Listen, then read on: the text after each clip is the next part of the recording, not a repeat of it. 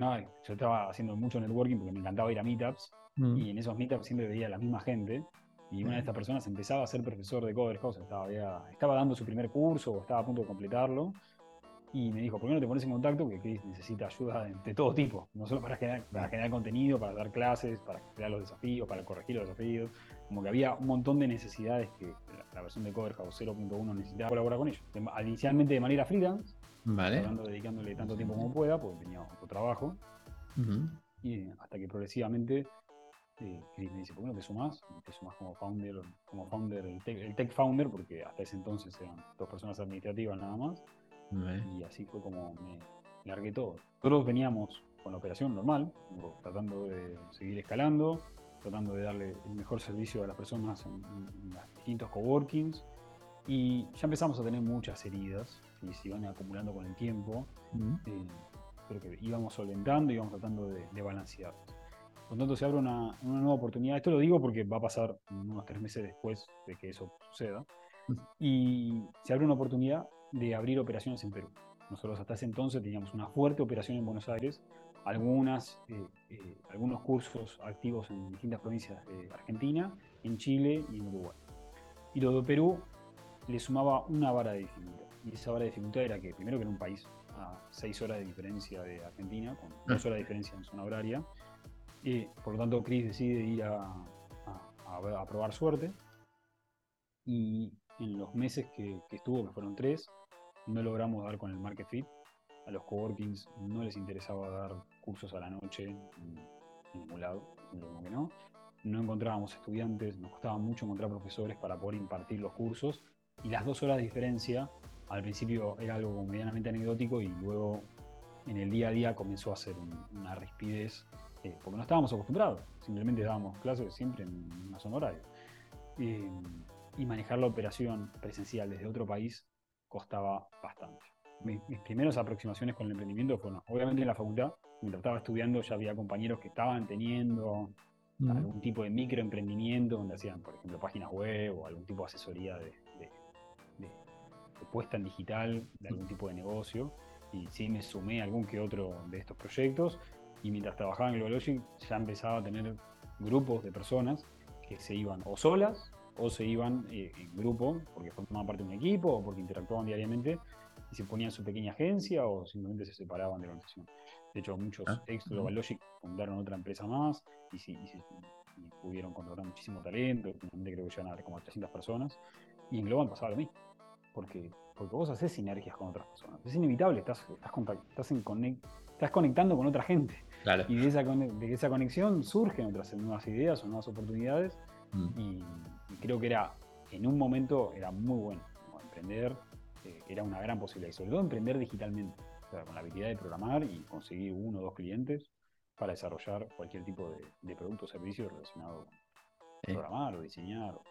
Buenas, bienvenidos a un podcast más en Proyecta. Hoy volvemos a coger el avión y nos vamos a Argentina para entrevistar a, a Nahuel Lema, eh, cofundador de Corder. Muy buenas, Nahuel, ¿cómo estamos? ¿Cómo te va? ¿Todo bien? Pues yo bien, con ganas siempre de, de- de aprender y que la gente que nos escucha que, que podamos aprender, ¿no? Y, que, que me- que mejor hoy con, con una startup de, de EdTech. Claro que sí. Bueno, ojalá, ojalá podamos aportar muchísimo valor en esta Argentina caótica post elecciones. Genial. A mí siempre me gusta en el podcast que la persona se presente. Entonces, ¿quién es Nahuel? ¿En qué proyectos está? Y sobre todo, ¿qué estilo de vida tiene? Sí. Bien, soy una persona sencilla, la verdad que, de hecho, soy tan sencillo que me visto igual todos los días. Tengo 10 remeras negras, 10 pantalones negros, todo bastante eh, idéntico, no le dedico mucho tiempo a pensar en eso. Em, trato de tener una vida absolutamente rutinaria, hago casi todos los días hago lo mismo, con la misma intensidad o, mayoritariamente con esa intención. Así que arranco mis días muy temprano, me voy a entrenar, entreno una hora, vuelvo a mi casa, me baño, desayuno, vuelvo, vengo a la oficina, de acá estoy tanto tiempo como haga falta, termino, termino la jornada y me pongo a estudiar o ir a, a cursar o hacer un after o dar un evento o lo que sea que sea necesario para, para mantenerme entretenido. Y los fines de semana trato de aprovecharlo lo máximo que pueda, viviendo tantas experiencias distintas como, como pueda llegar a encontrar. Y así repetidamente un montón de veces. Por suerte todas estas aventuras las vivo con mi novia y los dos tratamos de tener Sí. eh, vidas muy intensas durante la semana y durante el fin de semana dedicarnos a, pasarla bien y, distraernos. Un poco. Ah, vale, vale. O sea, o sea para que entendamos, eh, tienes una vida rutina entre semana y el fin de semana en la selva, ¿no? totalmente. Tratar de ir a la aventura. Eh, planificando durante la semana qué se puede hacer, pero la idea es descansar. Porque la verdad que en nuestro caso, que vos y yo debemos tener una, edad muy similar, estamos tratando de reinventarnos a, a más 35. Mi novia está estudiando locución y yo estoy estudiando, estoy haciendo MBA entonces cuesta un poco más. Ya no tengo las energías que tenía cuando tenía 20 años. Claro. Y trasnochar eh, duele, duele. Sí, sí, los días tan tarde cuesta. Y más. Y, bueno, más si haces un MBA y estás emprendiendo, necesitas muchas energías para eso. Bueno, todo lleva a su ritmo. No estoy haciendo el MBA en el primer año de Cover House o en el segundo año de Cover House o durante los primeros seis años de Cover House que fueron todos muy duros. Eh, lo estoy haciendo ahora en una, una, etapa donde ya estamos mucho más estables, hay muchísima gente eh, ya no somos cinco personas en una mesa, somos 270 personas eh, en, distintos países, en distintos lugares, por lo tanto, eh, ya no puedo destinarle tiempo a otras cosas que también me interesan. Ah, bueno, está bien. Entonces, tienes una vida equilibrada, ¿no? Ahora has conseguido, después de, de tantos años, ¿no? Pues por ahí.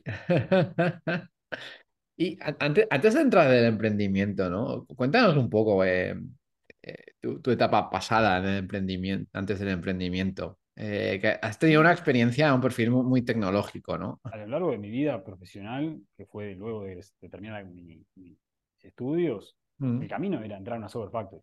todos mis compañeros entraron a una software factory. Las software factories en ese entonces, estamos hablando de 2010, 2011, estaban en auge. Software factories son empresas que hacen software para otras empresas. Básicamente es eso el negocio. ¿no? Y había muchísimo trabajo. Siendo Argentina un país económicamente rentable para contratar muchísimos desarrolladores, empezaban a aparecer o escalaban eh, eh, exitosamente empresas como Globant, que hoy Globant tiene 27.000 empleados, o Mercado Libre, que hoy tiene 47.000 empleados, y en aquel entonces eran empresas de 10.000, ya eran números enormes. De, personas que producían software. En Mercado Libre para internamente, naturalmente, porque es un producto, pero Globant producía un montón de soluciones y otras empresas en las que trabajé hacían lo mismo. Entonces, el camino más eh, lineal era, vas a estudiar, ni siquiera terminan los estudios, la mayoría de todos mis compañeros nunca se recibieron, porque había tanto trabajo y había tanta variedad y se necesitaba ya que no daba tiempo. Entonces, si bien yo terminé mis estudios formales en aquel entonces, mi primera carrera universitaria, la pude terminar y ya en el último mes de la carrera ya estaba trabajando. O sea, pude postergarlo. Yo tuve esa posibilidad de que mi papá no tenía ningún apuro en que me ponga a trabajar y pude estudiar tranquilamente, eh, pero muchos de mis compañeros ya estaban trabajando al primer año, eso ya en el primer cuatrimestre, muchos ya empezaban a dejar su CV y había tanta demanda de, de, búsquedas de empleo que te, iban a buscar a la facultad. O sea, las empresas iban a dar charlas a las universidades para captar CVs y empezar a contratarlos y, bancarlos en el proceso eh, formativo, pero ya trabajando. Y, y eso, bueno, fue hace ya, fue hace mucho tiempo, yo soy un nene grande, ¿eh? eso pasó hace, pasó hace 15 años. Sí, sí, sí. Eh, pero bueno, ese, auge... Sigue pasando, ¿no? Esto de, de, que la gente, las empresas que... Cada vez es más difícil, ¿no? retener talentos, sobre todo tecnológico, ¿no? tecnológico sin duda, y creo que a, nosotros, que, ya tenemos más 30, cuesta mm. mucho retener talento joven. Mm. Hay, que, hay que empaparlos de un, de un, de un propósito para mí, muy, muy fuerte, a través del cual la persona se sienta tan identificada con lo que vos estás haciendo, sobre todo si es una empresa de producto como puede ser la nuestra o, un servicio, para que esa persona sienta que está destinando su, primera adultez laboral o su segundo trabajo en un lugar que tiene un propósito muy fuerte eh, y que no es uno más. Es, complejo, ¿no? Aún así, porque ahora, los jóvenes tienen otro pensamiento, ¿no? De ir cambiando. Y las empresas están adaptando a eso. Yo lo viví, ¿eh? Yo iba cambiando de empresa una vez por año. Sí, wow. Porque, era, esa era la dinámica, básicamente. Todos los desarrolladores iban mutando, iban cambiando. ¿Y, cómo, era vivir por dentro, ¿no? Ese crecimiento en masa, ¿no? Sobre todo en tu experiencia con, con Globa en Argentina. ¿Cómo lo viviste? En, en Globan cuando yo entré eran 6.000 personas mm. y todas las semanas entraban 20, 50, dependiendo de la locación, dependiendo del país, porque luego estaba expandiéndose a, todo gas, realmente estaba valiendo a toda velocidad. Y me acuerdo que el primer día que estuve ahí, estaba haciendo el onboarding, o sea, el típico onboarding de primer día de una empresa, mm. lo estaba haciendo con otras 15 personas más. Oh. Con todos los tipo, personas de desarrollo como yo, como manager, como PMs, como había un, un- un general manager que iba a ser de la sede de Tucumán en aquel entonces, como que había distintos perfiles que estaban ingresando eh, porque tenían la capacidad de contratar muchísimo. Y bueno, fue una, fue una buena época, ¿eh? una época de absoluta abundancia, yo ganaba bien, eh, y ahí me pude finalmente. No, ya en el laburo anterior ya me había independizado bastante, pero ahí sentía que tenía una plenitud un poco más económica. Pero bueno, eran épocas de abundancia total. Realmente había mucha, había muchísimo trabajo. Muchísimo, muchísimo trabajo. ¿Y, y qué es lo que aprendiste, ¿no? En este tipo de... En, en empresas así de grandes, como ya de estructuras muy grandes, y lo que aprendí es que ya tuve una primera experiencia en, en Global Logic. Global Logic fue la, empresa, la primera empresa en la que yo trabajé. Que Global Logic, si bien en, en, Planeta es gigantesca, con miles y miles de empleados, en Argentina solamente éramos menos de 400. Fuimos siempre entre 350 y 400 personas. Y de repente en Globant había 300 personas por piso. Y eran un montón de pisos. Era enorme para mí. Sí. Era gigantesco.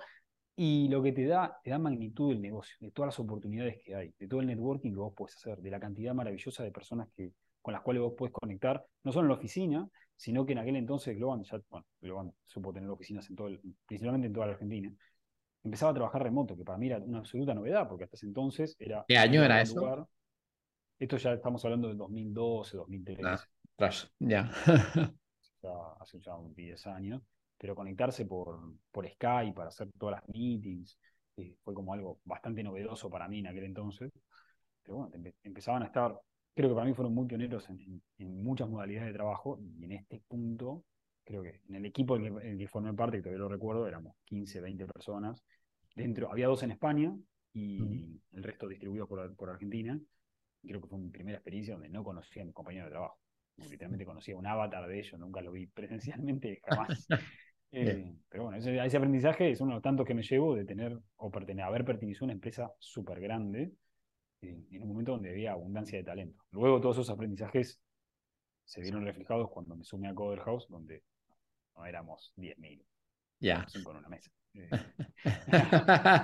no había como, bueno, hablamos una búsqueda de frontender y ¿qué pasa? No, no, no hay plata, no, no, hay, no hay para hacer esas cosas.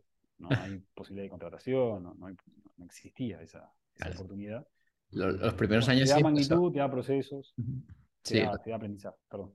sí, no, bueno, lo- los, los primeros años siempre son malabarismos, ¿no? Cuando emprendes. Un Sí, sí, sí, definitivamente. poco de todo y a picar, ¿no? Hasta que o bien, con- o bien no lo haces sostenible o, o bien empiezas con, la, con el juego de las rondas, ¿no? Exactamente, que en nuestro caso no, no, no fue así, fue más bootstrapeado durante muchísimos años, durante seis años, por eso. pero sí se fue a Lo- trabajar muy, muy duro. Lo- luego entramos con más detalles Dale, dale. a lo de. Corder. Y, y en este tipo de empresas, de, de Global o, o otras que hayas pasado, eh, ¿hay, hay ese ambiente de gente que quiere emprender o todo lo contrario? No, sin duda. Eh, de hecho, creo que mis, mis primeras aproximaciones con el emprendimiento fueron, obviamente en la facultad, mientras estaba estudiando ya había compañeros que estaban teniendo Mm. algún tipo de microemprendimiento donde hacían, por ejemplo, páginas web o algún tipo de asesoría de, de- de- de puesta en digital de algún tipo de negocio. Y sí me sumé a algún que otro de estos proyectos. Y mientras trabajaba en Globalogic ya empezaba a tener grupos de personas que se iban o solas o se iban eh, en grupo porque formaban parte de un equipo o porque interactuaban diariamente y se ponían su pequeña agencia o simplemente se separaban de la organización. De hecho, muchos Ah, ex ujú. Globalogic fundaron otra empresa más y, y pudieron contratar muchísimo talento. Finalmente creo que llegan a como a 300 personas. Y en Globan pasaba lo mismo. Porque, porque vos haces sinergias con otras personas. Es inevitable, estás, estás, estás, en conec- estás conectando con otra gente. Claro. Y de esa, de esa conexión surgen otras nuevas ideas o nuevas oportunidades. Mm. Y, y creo que era, en un momento, era muy bueno. Emprender eh, era una gran posibilidad. Y sobre todo emprender digitalmente. O sea, con la habilidad de programar y conseguir uno o dos clientes para desarrollar cualquier tipo de, de producto o servicio relacionado con Sí. programar o diseñar o ese tipo de cuestiones. Qué bueno. ¿Y, y- y a ti te pasó o, o no? No, a mí no, a mí no me pasó. Siempre fui el que se sumó a los proyectos, sin duda. Bueno, Eh, fue, fue algo que, que- que acompañé. Me acuerdo haber acompañado a Francisco en su proyecto de Green Tomato. Después acompañé a otro chico que se llamaba. eh, ahí se me pasó. eh, que la cuando estaba estudiando analista de sistema, que fue mi segunda carrera. Y Mm. también empezamos con un proyecto de arquitectura que estuvo muy interesante. Y, y bueno, pero las oportunidades estaban en el aire. De hecho, me acuerdo de ver uno, ay, eso me hizo recordar, eso no lo, no lo recordaba. Trabajé con un chico que se llamaba Luciano, que después tuvo su, su emprendimiento más adelante y su sigue existiendo, que trabajamos en un proyecto que era casamientos.com. Saben- Le había caído un proyecto de, de hacer un sitio de, de, de, de revent- tipo marketplace de, proveedores para tu fiesta de casamiento. Ya. Y, y le habíamos dedicado muchísimas horas a eso. Pero bueno, la oportunidad estaba en el aire. Honestamente había muchísimo trabajo. Muchísimo, muchísimo trabajo. Así que muchas noches, después de, la- de- de estar en la oficina, pasar a ir a mi departamento y seguir trabajando. Era el Bien. momento, era el momento para hacerlo. Sí. ¿Y cómo, y cómo llevabas por aquel momento eh, la gestión del tiempo, ¿no? Entre trabajar en Global y luego emprender. No, no había gestión de tiempo, era trabajar. Era llegar a mi casa, descansar, ni siquiera descansar, llegar a mi casa, abrir la máquina o, y empezar a programar. No, ver qué tareas hay durante el día y manejar esas dos jornadas a lo largo del tiempo. Creo que era, era eso, porque desde, desde siempre que entreno en la mañana, por lo tanto las dos primeras horas del día trato de reservármelas para mí y siempre fui alguien que madrugó muchísimo. Entonces comenzaba mi día a las 6, el gimnasio o CrossFit abren a las 7 de la mañana como primer turno, Vale. y ya después a las 9 estoy en la oficina, donde sea, o a las 8 y media o 9 menos cuarto, y a partir de ahí meterle tantas horas como pueda.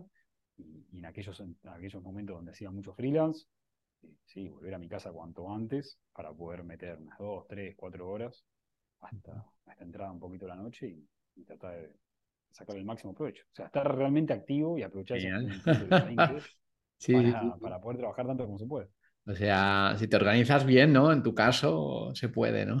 Llegar a todo. Sí, obvio. En aquel entonces ya empezaban a existir soluciones como Trello y usábamos mucho Trello, mucho Jira, que tenía su versión gratuita. Como que dentro del mundo del software hay, hay algunas herramientas que se dan como medio por sentadas. Entonces ya te manejas de esa manera. Eh, no, no, no existe, bueno, seguramente existen otras cosas, pero en aquel entonces era, sí, era como, entramos en la conversión y ya empezamos a crear un Trello y empezamos a bajar las tareas, empezamos a hacer seguimiento, porque era medio todo asincrónico y, y tratar de ir manteniéndonos eh, en contacto mediante las herramientas. De. WhatsApp. Bueno, y nos has contado que has tenido trabajitos y todo esto, pero cu- cu- ¿cuál tú crees que fue tu primer emprendimiento? Así que tú digas, ya, ya esto es serio. Sí. Y, y creo que claramente Coder House, pero a Coder House obviamente yo me sumo. No, no, no sé si, no sé si me puedo autodefinir como emprendedor. Claramente, me, como mencionaba hace un rato, siempre me sumé a los emprendimientos de los demás. Vale. Y, y en este caso sí creo que, que Coder House fue obviamente el proyecto en el que más aposté, porque Vale. renuncié a mi, a mi trabajo y me dije, bueno, vamos all in con esto. Y, me, y, bueno, los resultados los vemos hoy, ¿no? Ya Coder House tiene nueve años, ocho años de lo que yo estoy. Y, y antes de Coder House y, y entre, y entre Globant también fuiste mucho profesor, ¿no? Ahí mucha Así es.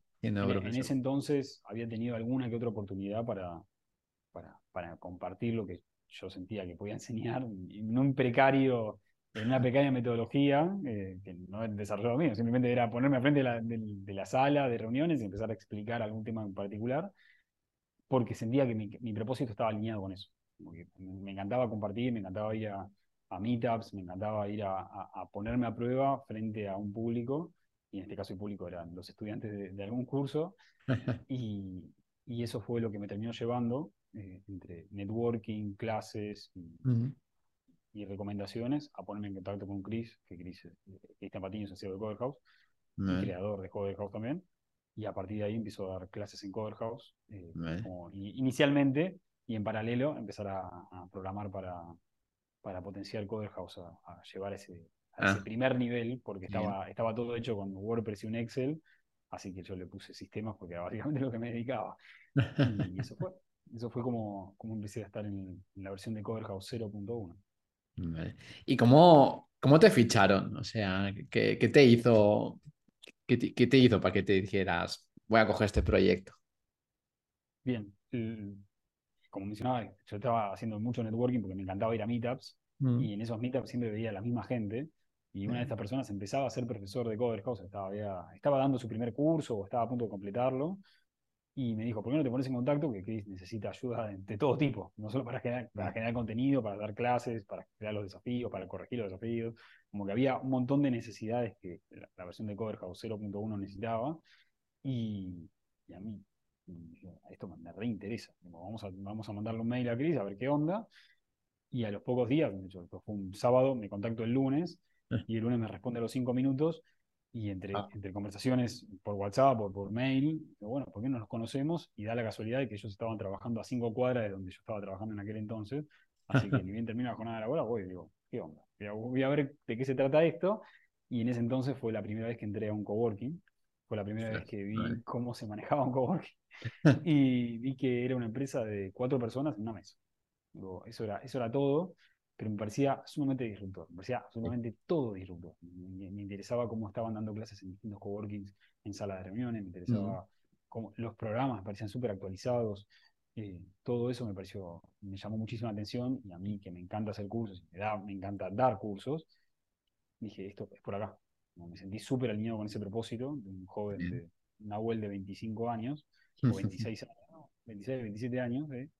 y, y empecé a colaborar con ellos. inicialmente de manera freelance, vale. dedicándole tanto tiempo como pueda, porque tenía otro trabajo. Y hasta que progresivamente eh, Chris me dice, ¿por qué no te sumas? Y te sumas como founder, como founder, el tech, founder, porque hasta ese entonces eran dos personas administrativas nada más. Y así fue como me largué todo. Ah, todos los barcos y bueno, vamos, vamos a jugármela. Y, y te chocó mucho porque venías, venías de, de, un mundo, de, bueno, de, una gran big y luego de freelance y luego una startup. ¿Qué diferencias? Eh, eh, ¿Te chocó mucho? ¿Hubo muchas diferencias?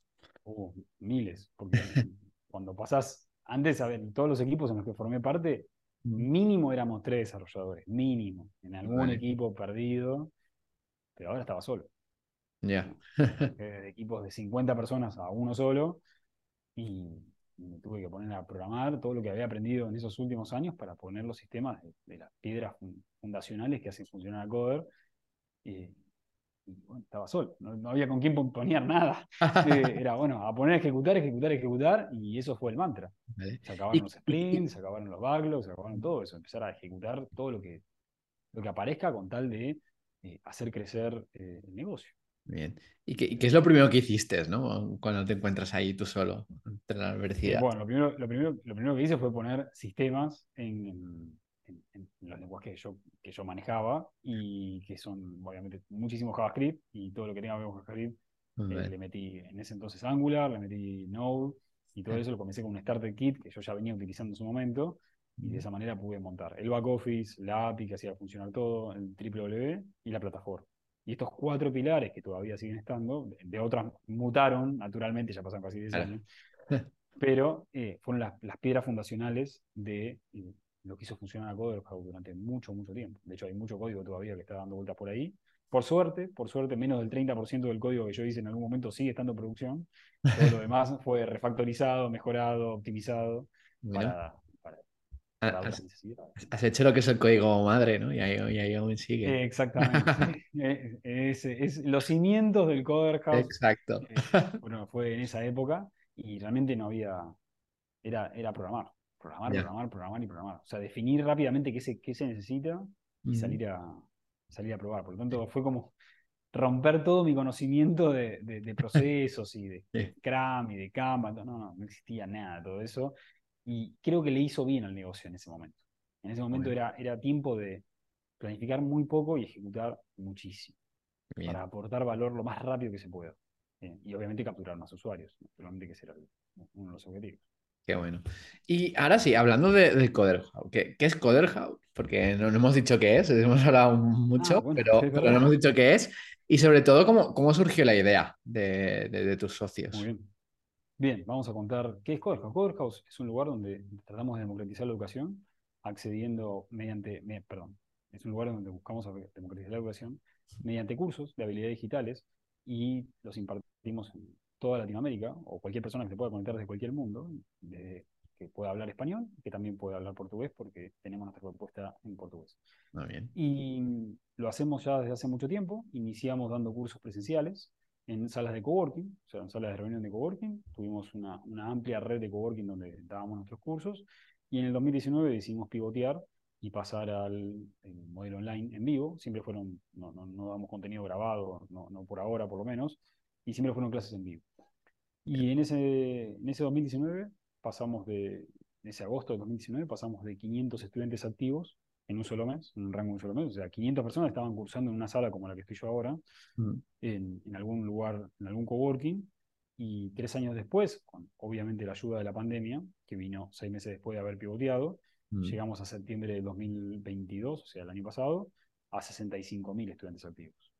Conectando toda Latinoamérica, España, Portugal, y bueno, cualquier latino que esté en algún lugar del planeta. La, pandemia fue un boom para vosotros, ¿no? De alguna forma. En este caso fue un mal que por bien no venga. Eh, mm. Naturalmente, eh, veníamos con seis meses de ventaja, o sea, ya veníamos trabajando, aceitando. Esta mm. propuesta presencial la habíamos descontinuado el primero de enero del 2020 y, tres meses, eh, bueno, seis meses antes de empezar la pandemia, pues nosotros, acá nos llegó en abril, marzo de, del 2020, donde todo se cerró por completo, mm. fue, un impulso abismal, crecimos 2, 3X sostenidamente durante varios meses.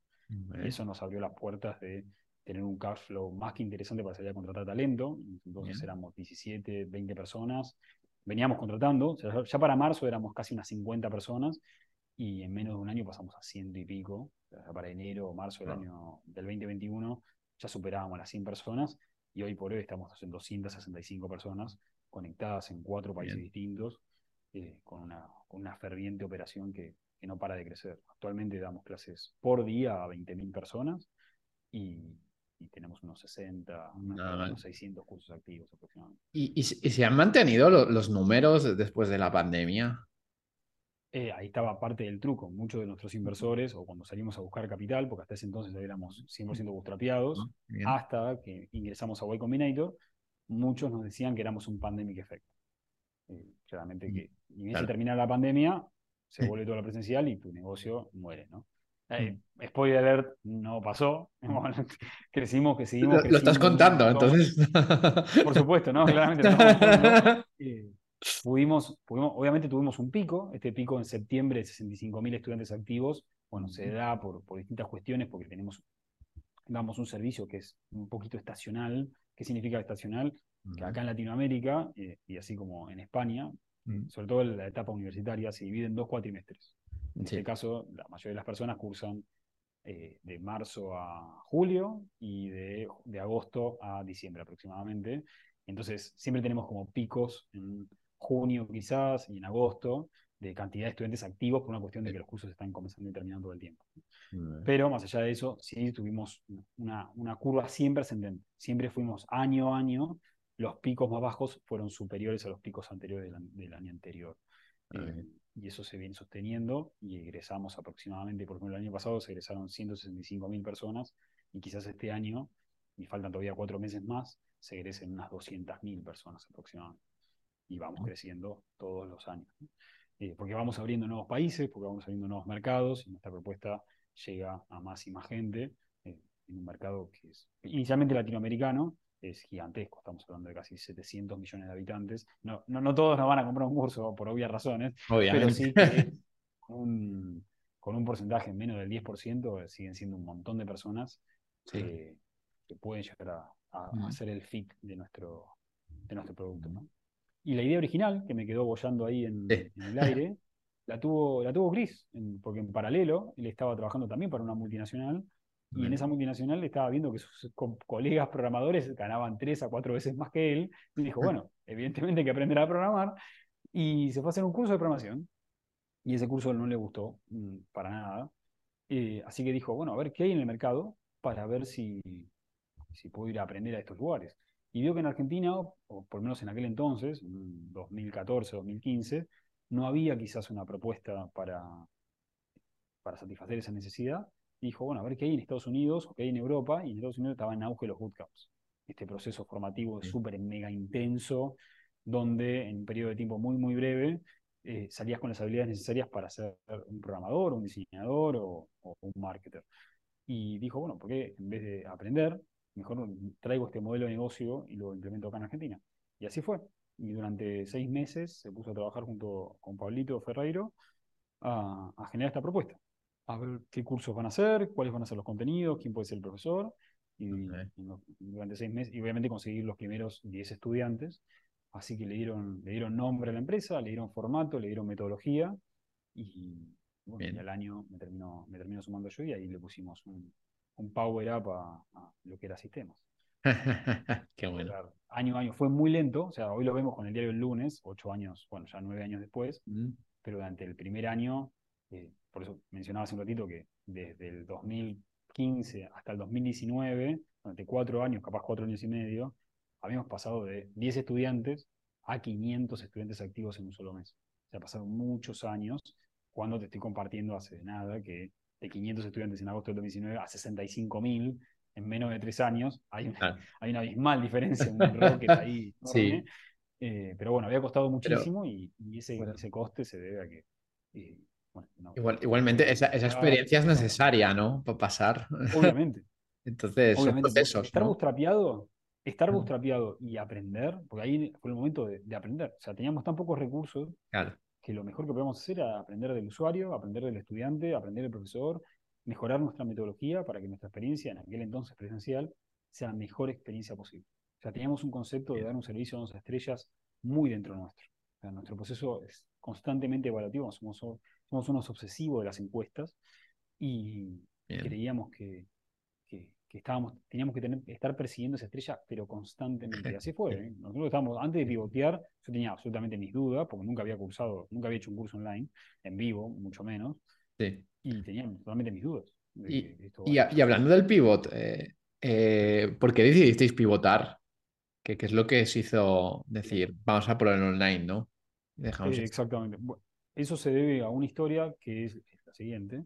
Nosotros veníamos con la operación normal, tratando de seguir escalando, tratando de darle el mejor servicio a las personas en, en los distintos coworkings, y ya empezamos a tener muchas heridas que se iban acumulando con el tiempo, Mm, eh, pero que íbamos solventando y íbamos tratando de, de balancearlos.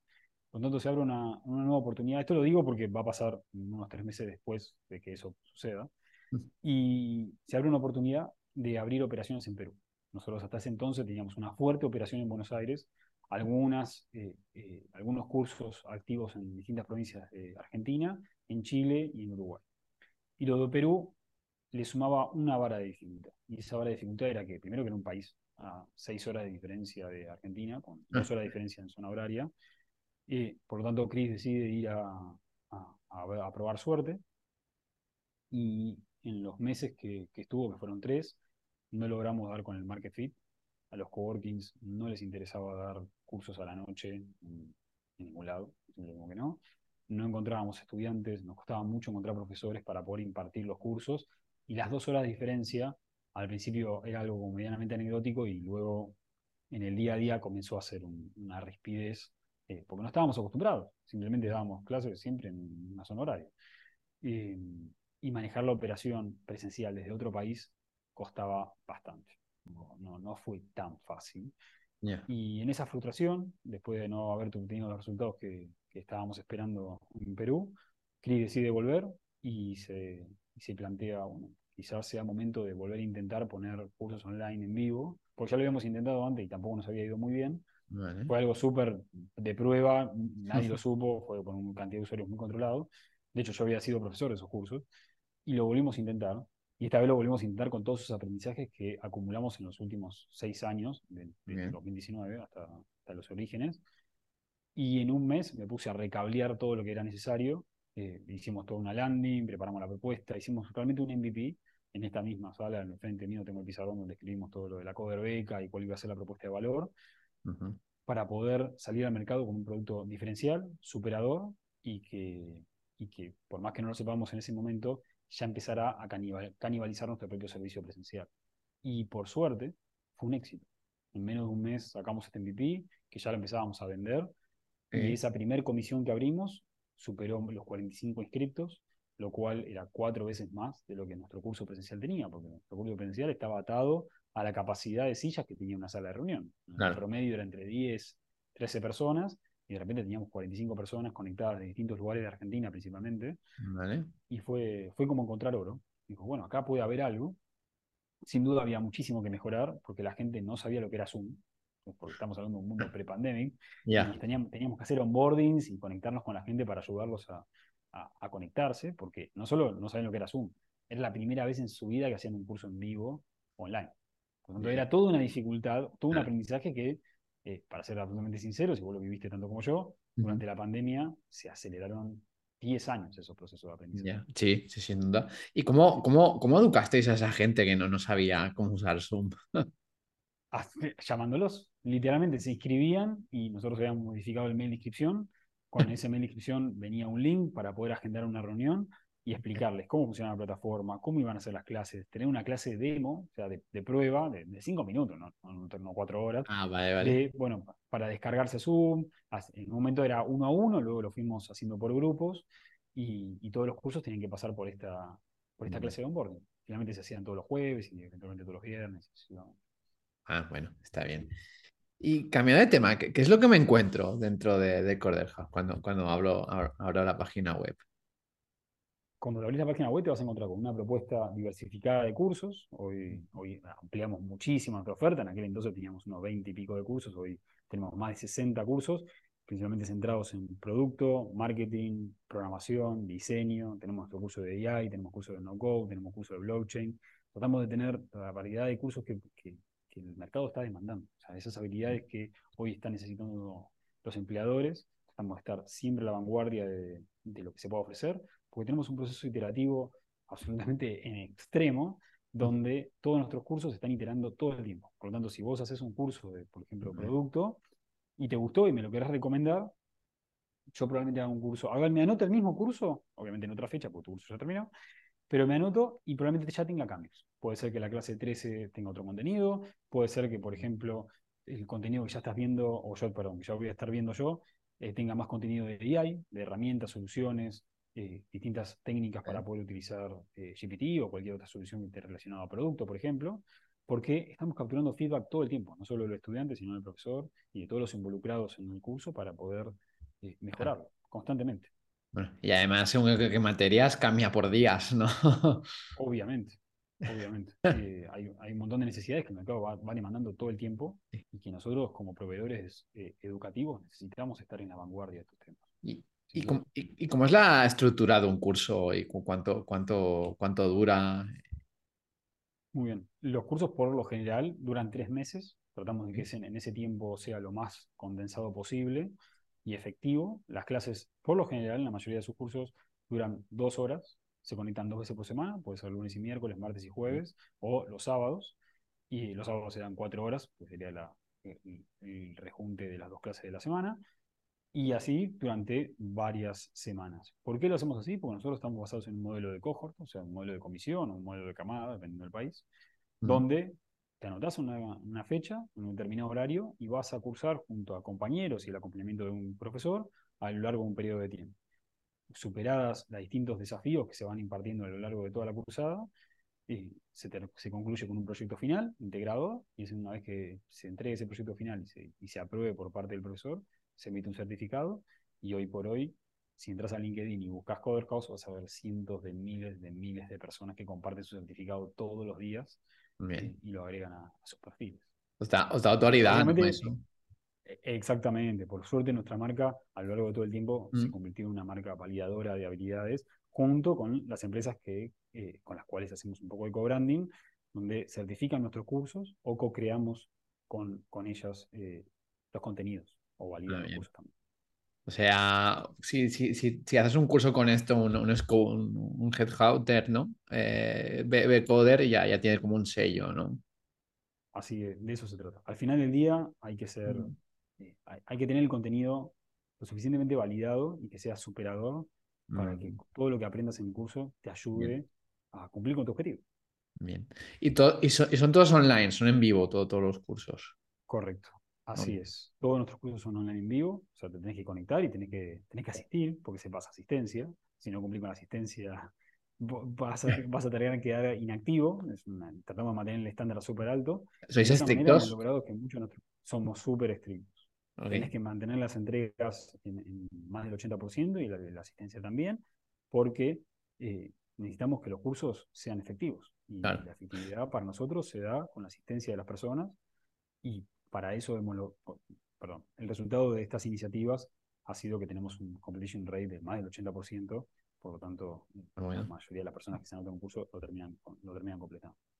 ¿Y cuáles son los cursos más vendidos o estrella? Muy bien, sin duda, nosotros los llamamos los caballitos de batalla, suelen ser siempre los primeros en, adaptarse a nuevas metodologías o nuevas, o nuevas modalidades, que son desarrollador web, diseño UX, marketing digital y product manager. Esos cuatro son siempre los que tenemos un montón de fechas, por ejemplo, creo que ahora marketing digital tenemos 40 cursos activos.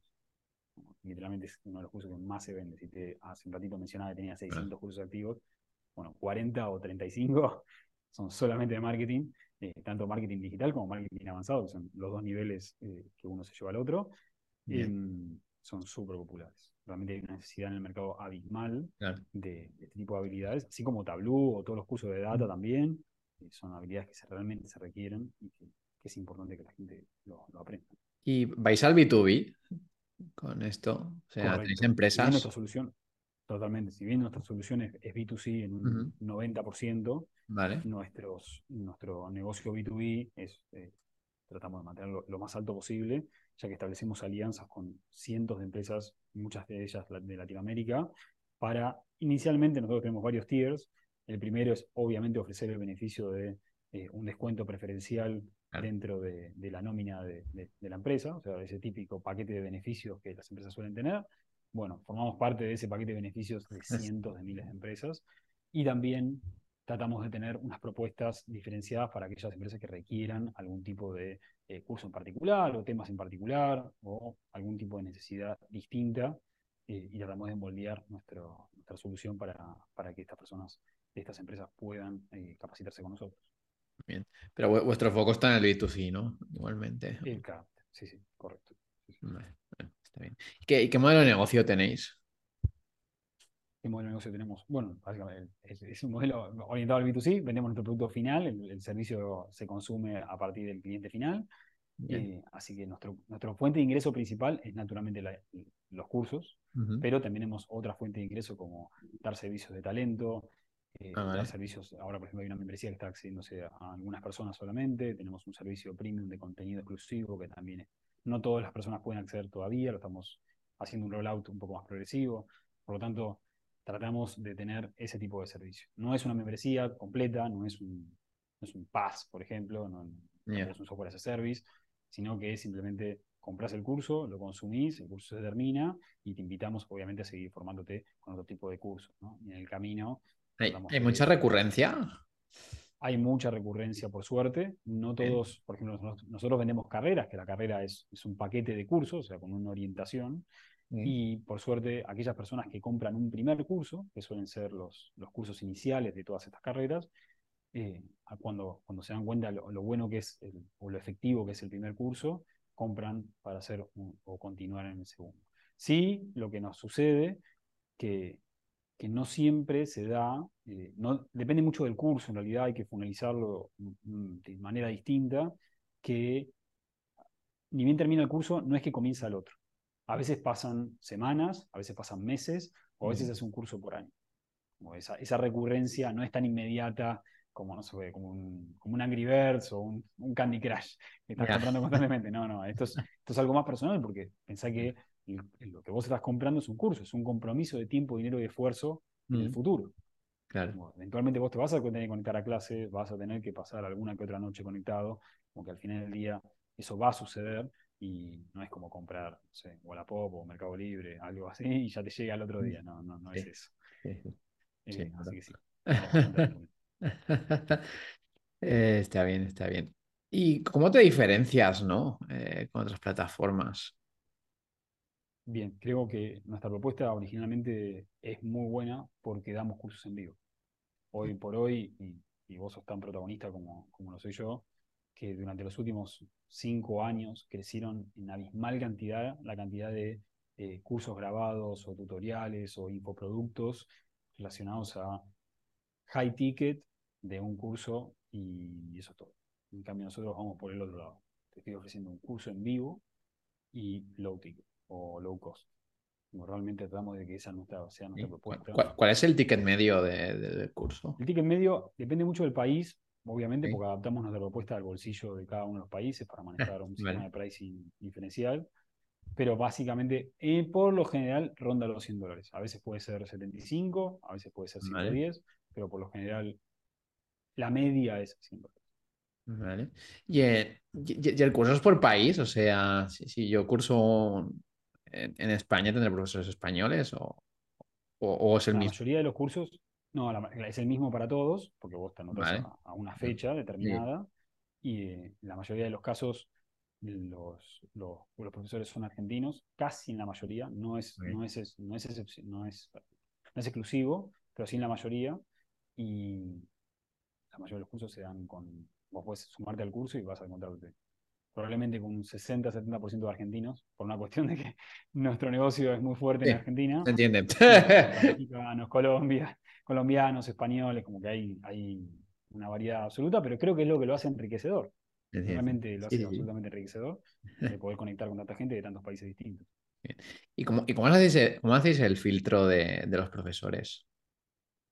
Tenemos un proceso muy intenso que lo vamos iterando constantemente, ah. donde primero tenemos que salir a buscar ese talento ahí afuera, ¿no? Porque necesitamos profesores constantemente para impartir nuestros cursos.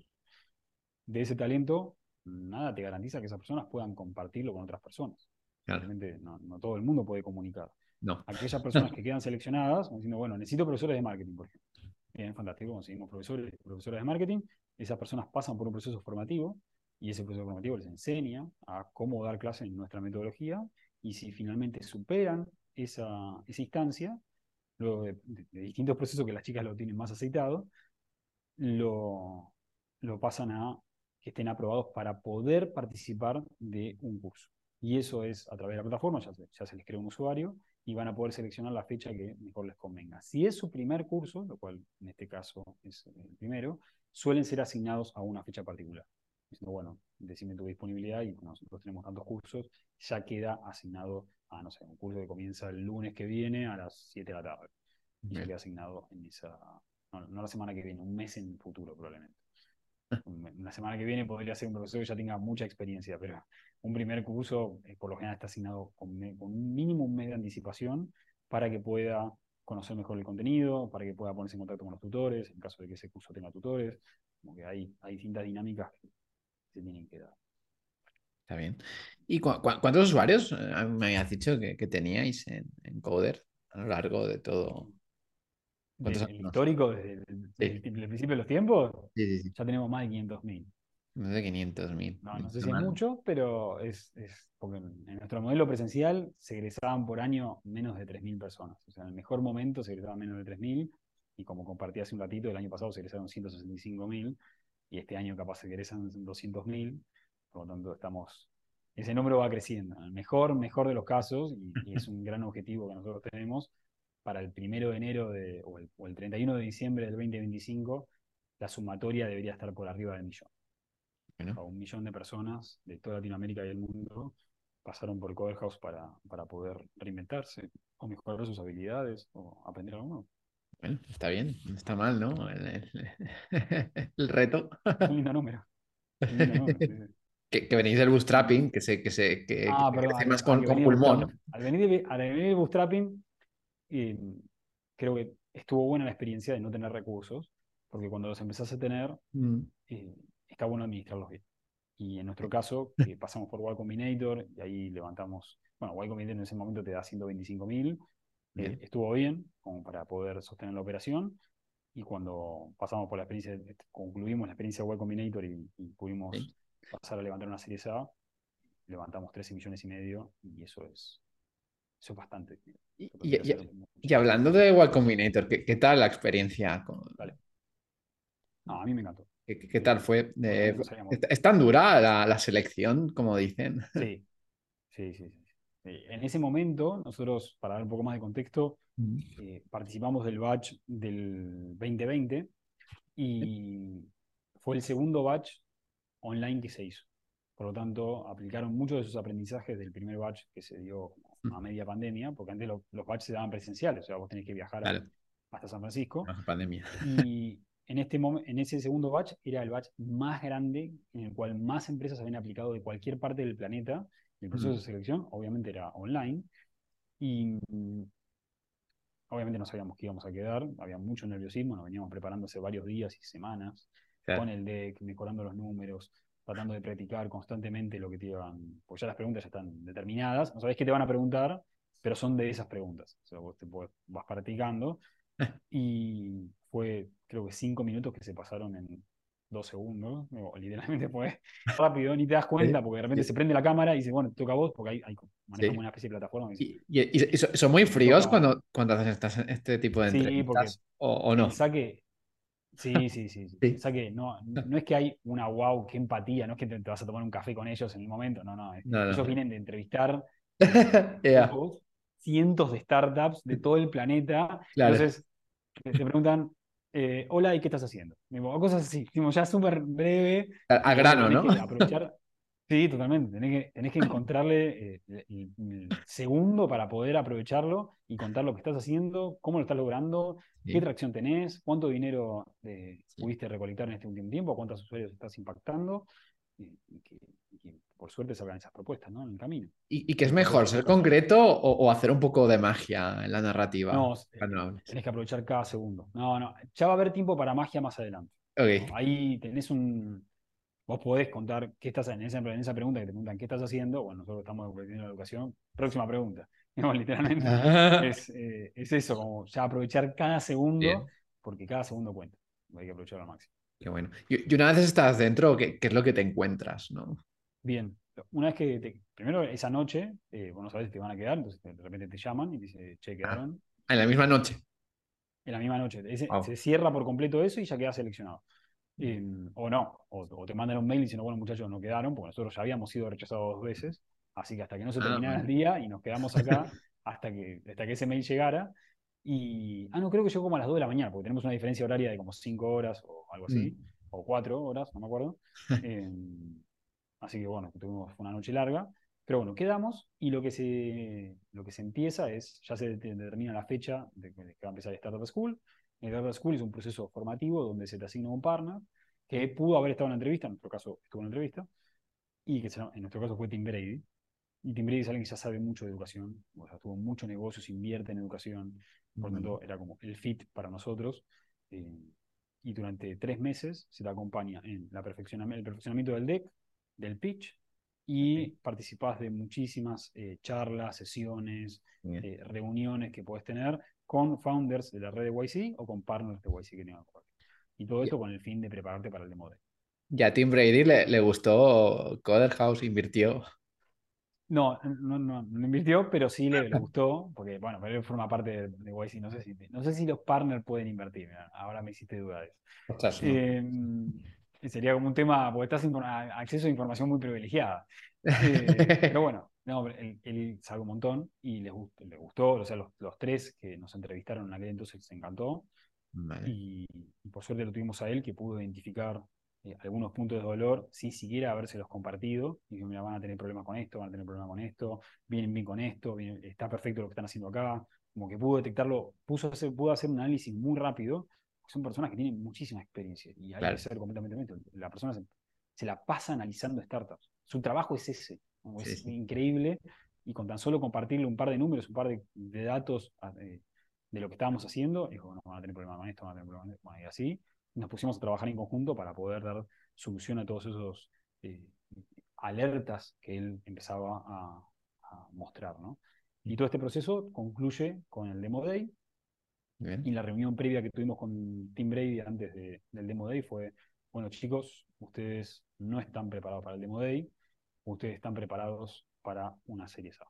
Y, bueno, entonces, bueno, buenísimo, esto no me esperaba para nada, eh, pero de todas maneras cumplimos con el ritual. O sea, digo, si quieren pueden salteársela, no, no fue nuestro caso, para vivir toda la experiencia completa. Eh, y por suerte, haber participado del Demo Day te, abre, te expone a cientos de miles de personas eh, que están viendo del otro lado. El Demo Day es un evento que dura, no sé, 12 horas.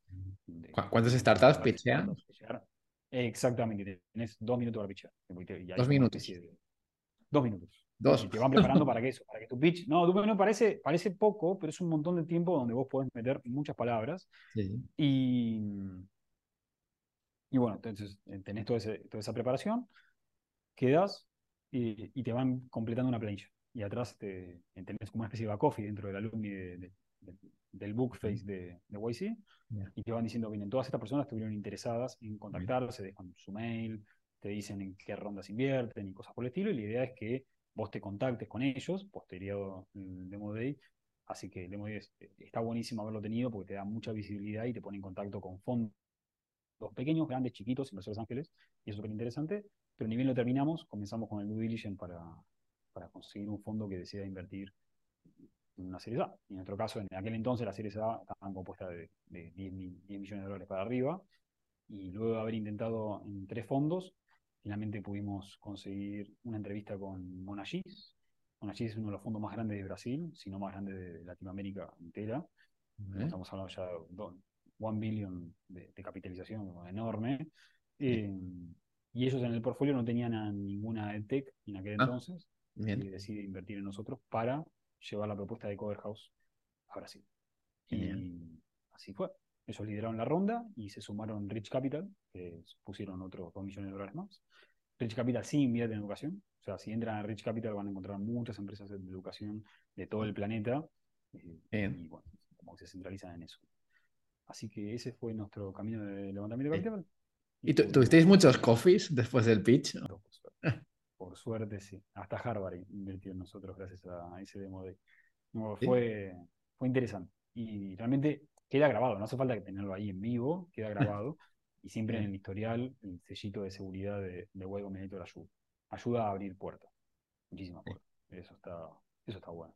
¿Y, y, qué tal con el, con el networking? Más, más, más que, que, tenga de afuera, sino el de dentro, el de, los, entre los founders que hay, que hay ahí, o que te tocó. Eso a mí me tocó, bueno, tengo acá en el WhatsApp, estoy en el grupo de Latam Founders, obviamente. Ah, de Latam. Os ponen el de Latam. ¿Cómo? Que os ponen el de Latam, a los hispanohablantes os ponen en un grupo. exactamente, sí, sí, sí.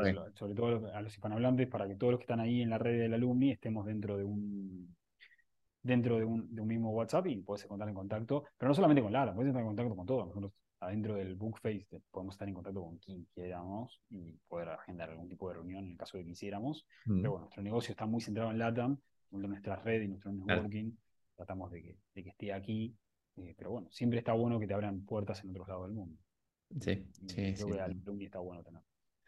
Y hablemos de futuro. ¿Dónde ves dentro de 10 años a Coder House y si te ves tú dentro? 10 años es un montón de Bueno, ¿no te gustaría? haber llegado tan lejos.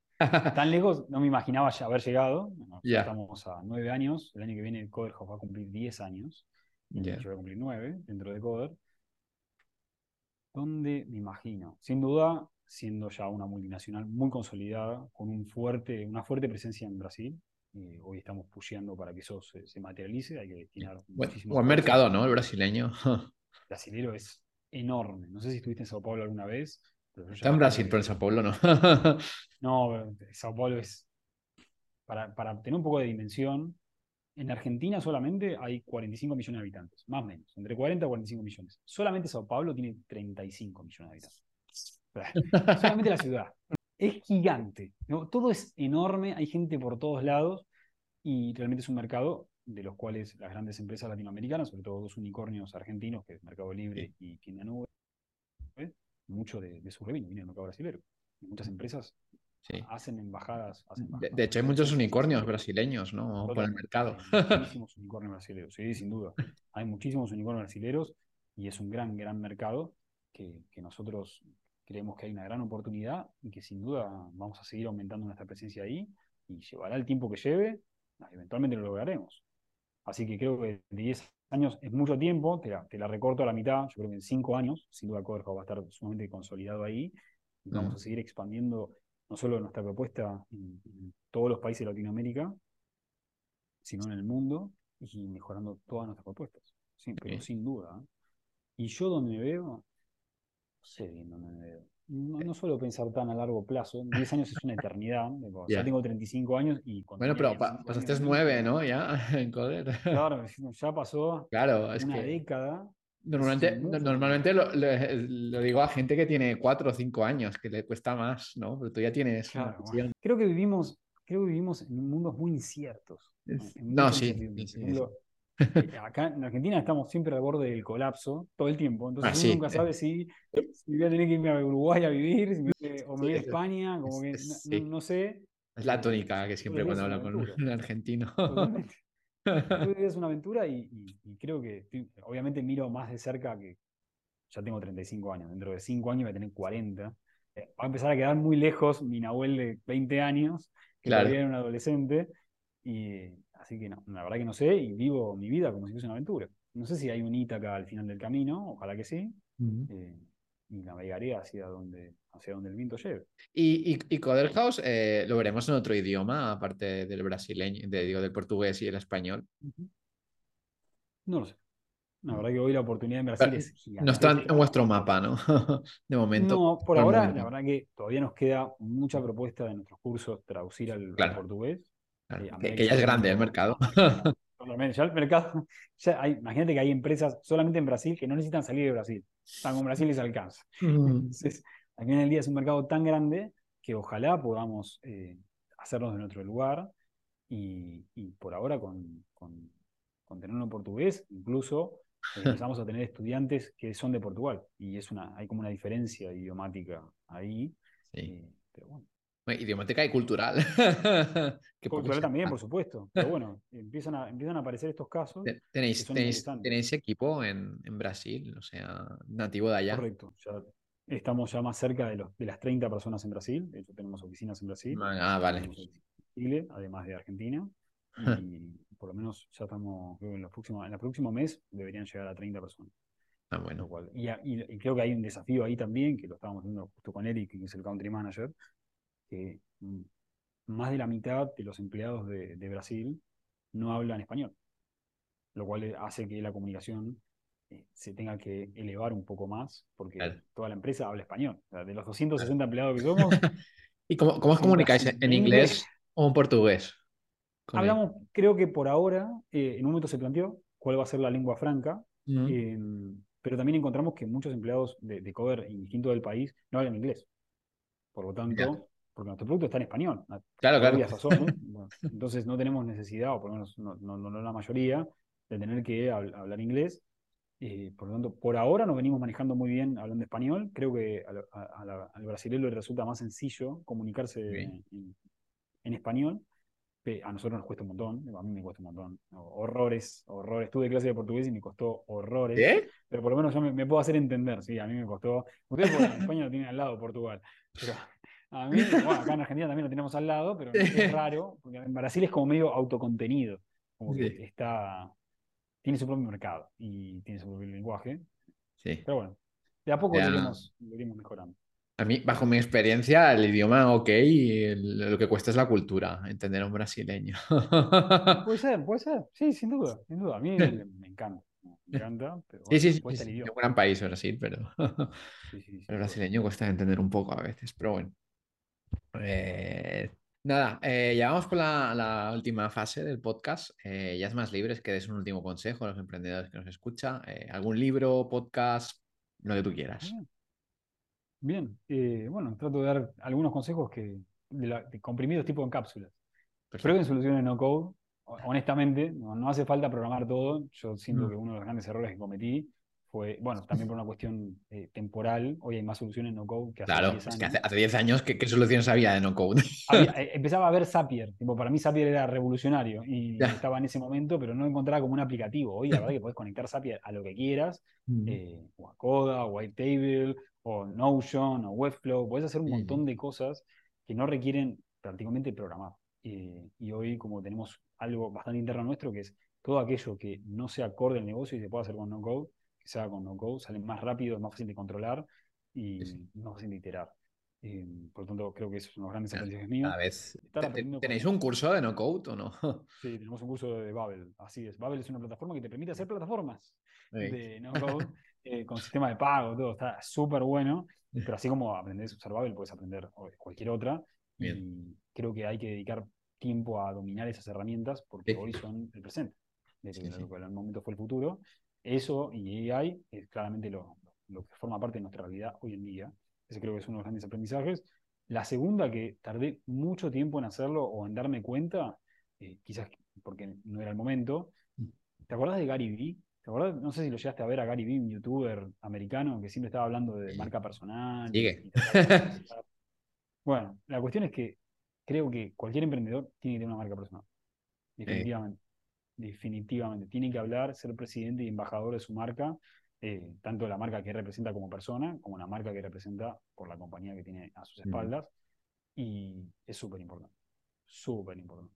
Y creo que los grandes referentes del ecosistema emprendedor latinoamericano y europeo suelen tener una fuerte presencia eh, en los medios o en las redes sociales o en ese tipo de cosas. Y creo que esos son los grandes aprendizajes que me llevo eh, que, que no lo hice Em, y si pueden mantenerse informados, para mí, a- yo soy un adicto a los podcasts, escucho cientos de miles de podcasts de todo tipo, eh, muchos obviamente relacionados al mundo de emprendedurismo, de proyectos, de liderazgo, eh, como que estoy muy metido en, en esos sectores, pero también trato de tenerlo bastante diversificado y aprendo de, otras, de- de otros podcasts también, de otros temas absolutamente diversos como historia, cultura o eh, hasta incluso música a veces y, y tratar de tener la- una amplitud, porque, yo- porque machea mucho con mi perfil, que soy muy curioso, entonces me gusta aprender y saber de, de diversos temas, y no descartaría que siempre que se pueda, o en mi caso lo hago constantemente, estar haciendo un curso, al menos un curso de una clase a la vez. Eh, honestamente creo que es la mejor forma de, eh, no sé si obligarnos es la palabra correcta, No. pero sí de sumarlo a nuestra rutina de aprendizaje. Yo siempre estoy haciendo un curso. No, no pasa el tiempo de que constantemente esté haciendo el curso de, de algo, ya sea, bueno, ahora justo estoy haciendo MBA, que es solamente una clase por semana, pero antes cursos presenciales, y antes cursos online, y antes cursos de habilidades de liderazgo, hasta, por ejemplo, hice un curso de manifestación. ¿no? Lo más diverso posible. De manifestación. Lo sabe. Sí, totalmente. De de- realmente el arte de manifestar. es. Sí, bueno, a ver qué onda. Hay que experimentar, porque si uno siempre se queda en la misma Sí, sí. caja, nunca va a ir a otro lado. Y creo que, bueno, que un aprendizaje me, me llegó, no recuerdo quién me lo había mencionado, o por lo menos ahora no lo tengo tan presente, que la creatividad. Ahí está, ahí me acordé. Que la creatividad surge de, de- de hacer uniones neuronales. Cuando Mm, vos unís sí. determinada disciplina con otra disciplina, capaz que surge algo nuevo. Entonces trato de estar siempre abierto a nuevas experiencias y a, a- a probar, a ver qué pasa y a ver qué puedo aprender. Bueno, pues eso creo que tres, comprimidamente. genial. ¿Y si tienes algún podcast, libro que quieras recomendar?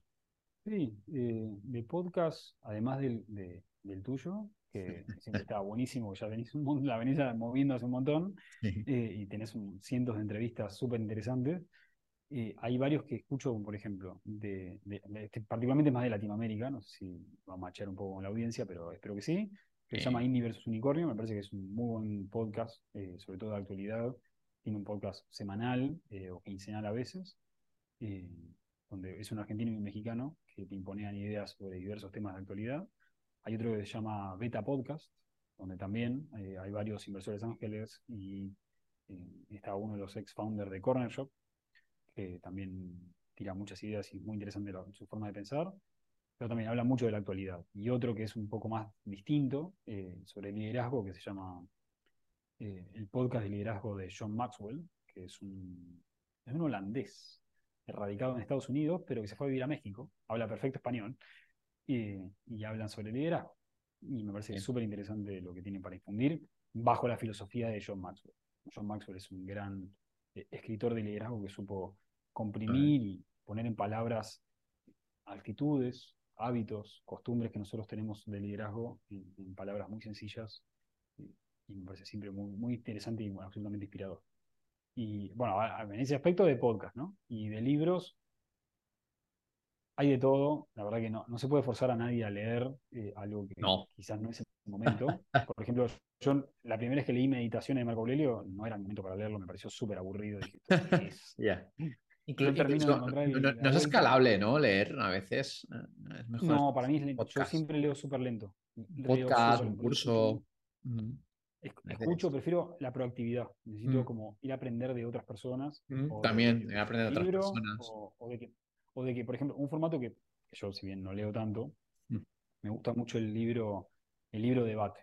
Escucho muchos podcasts que son de analizar un libro o de resumir un libro con sus propias palabras Mm. y de contar y imponer ideas. Como que ese- esa metodología a mí me, me llama mucho la atención. Eh, Ahora, ahora con la inteligencia artificial también lo puedes hacer. sí, totalmente, sí, de resumirme tal libro. Bueno, pero me parece, sí, es un poco frívolo, pero sí, se puede hacer. Sí, duda, porque yo lo hago también.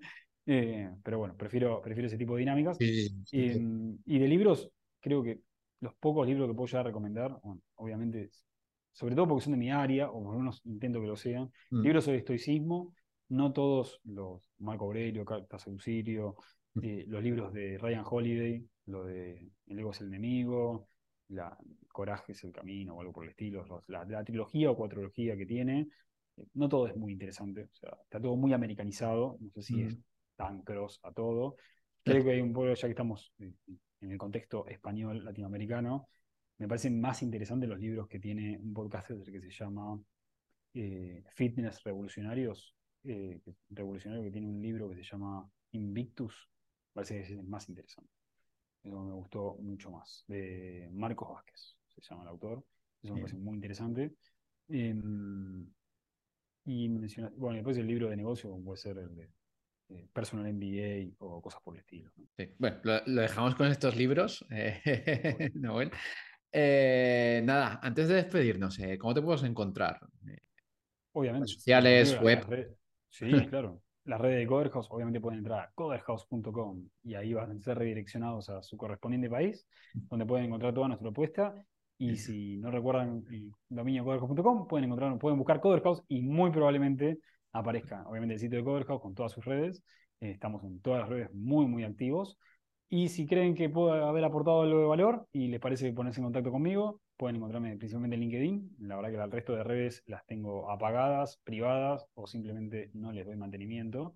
Estoy muy activo en LinkedIn y en LinkedIn seguramente van a encontrar, pueden encontrarme literalmente con mi nombre o pueden buscar Coderhouse y probablemente lleguen a mí a través de, a través de esas redes. Y para cualquier alianza, convenio, ayuda, lo que necesiten, ahí voy a estar. Doy fe. Claro que sí. doy fe, doy fe. Yo, yo, yo, yo lo he pasado. Sí, sí, sí, sí, sí, está, Así que doy fe. mucho mi cuenta. Mi cuenta spam- me hace mucho spam de valor, ¿eh? No, no, no, hay que, hay que ser honesto. ¿eh? Hago mucho spam de valor y trato de que, de que todos crezcamos juntos. Genial. Así es. Pues nada, lo, lo dejamos aquí. Eh, recordad a la gente que si os ha gustado el podcast, que lo compartáis con otro emprendedor. Y nada, seguiremos de cerca Coder House y a ver hacia dónde va. Sí. Muchas gracias. Venga, hasta la próxima.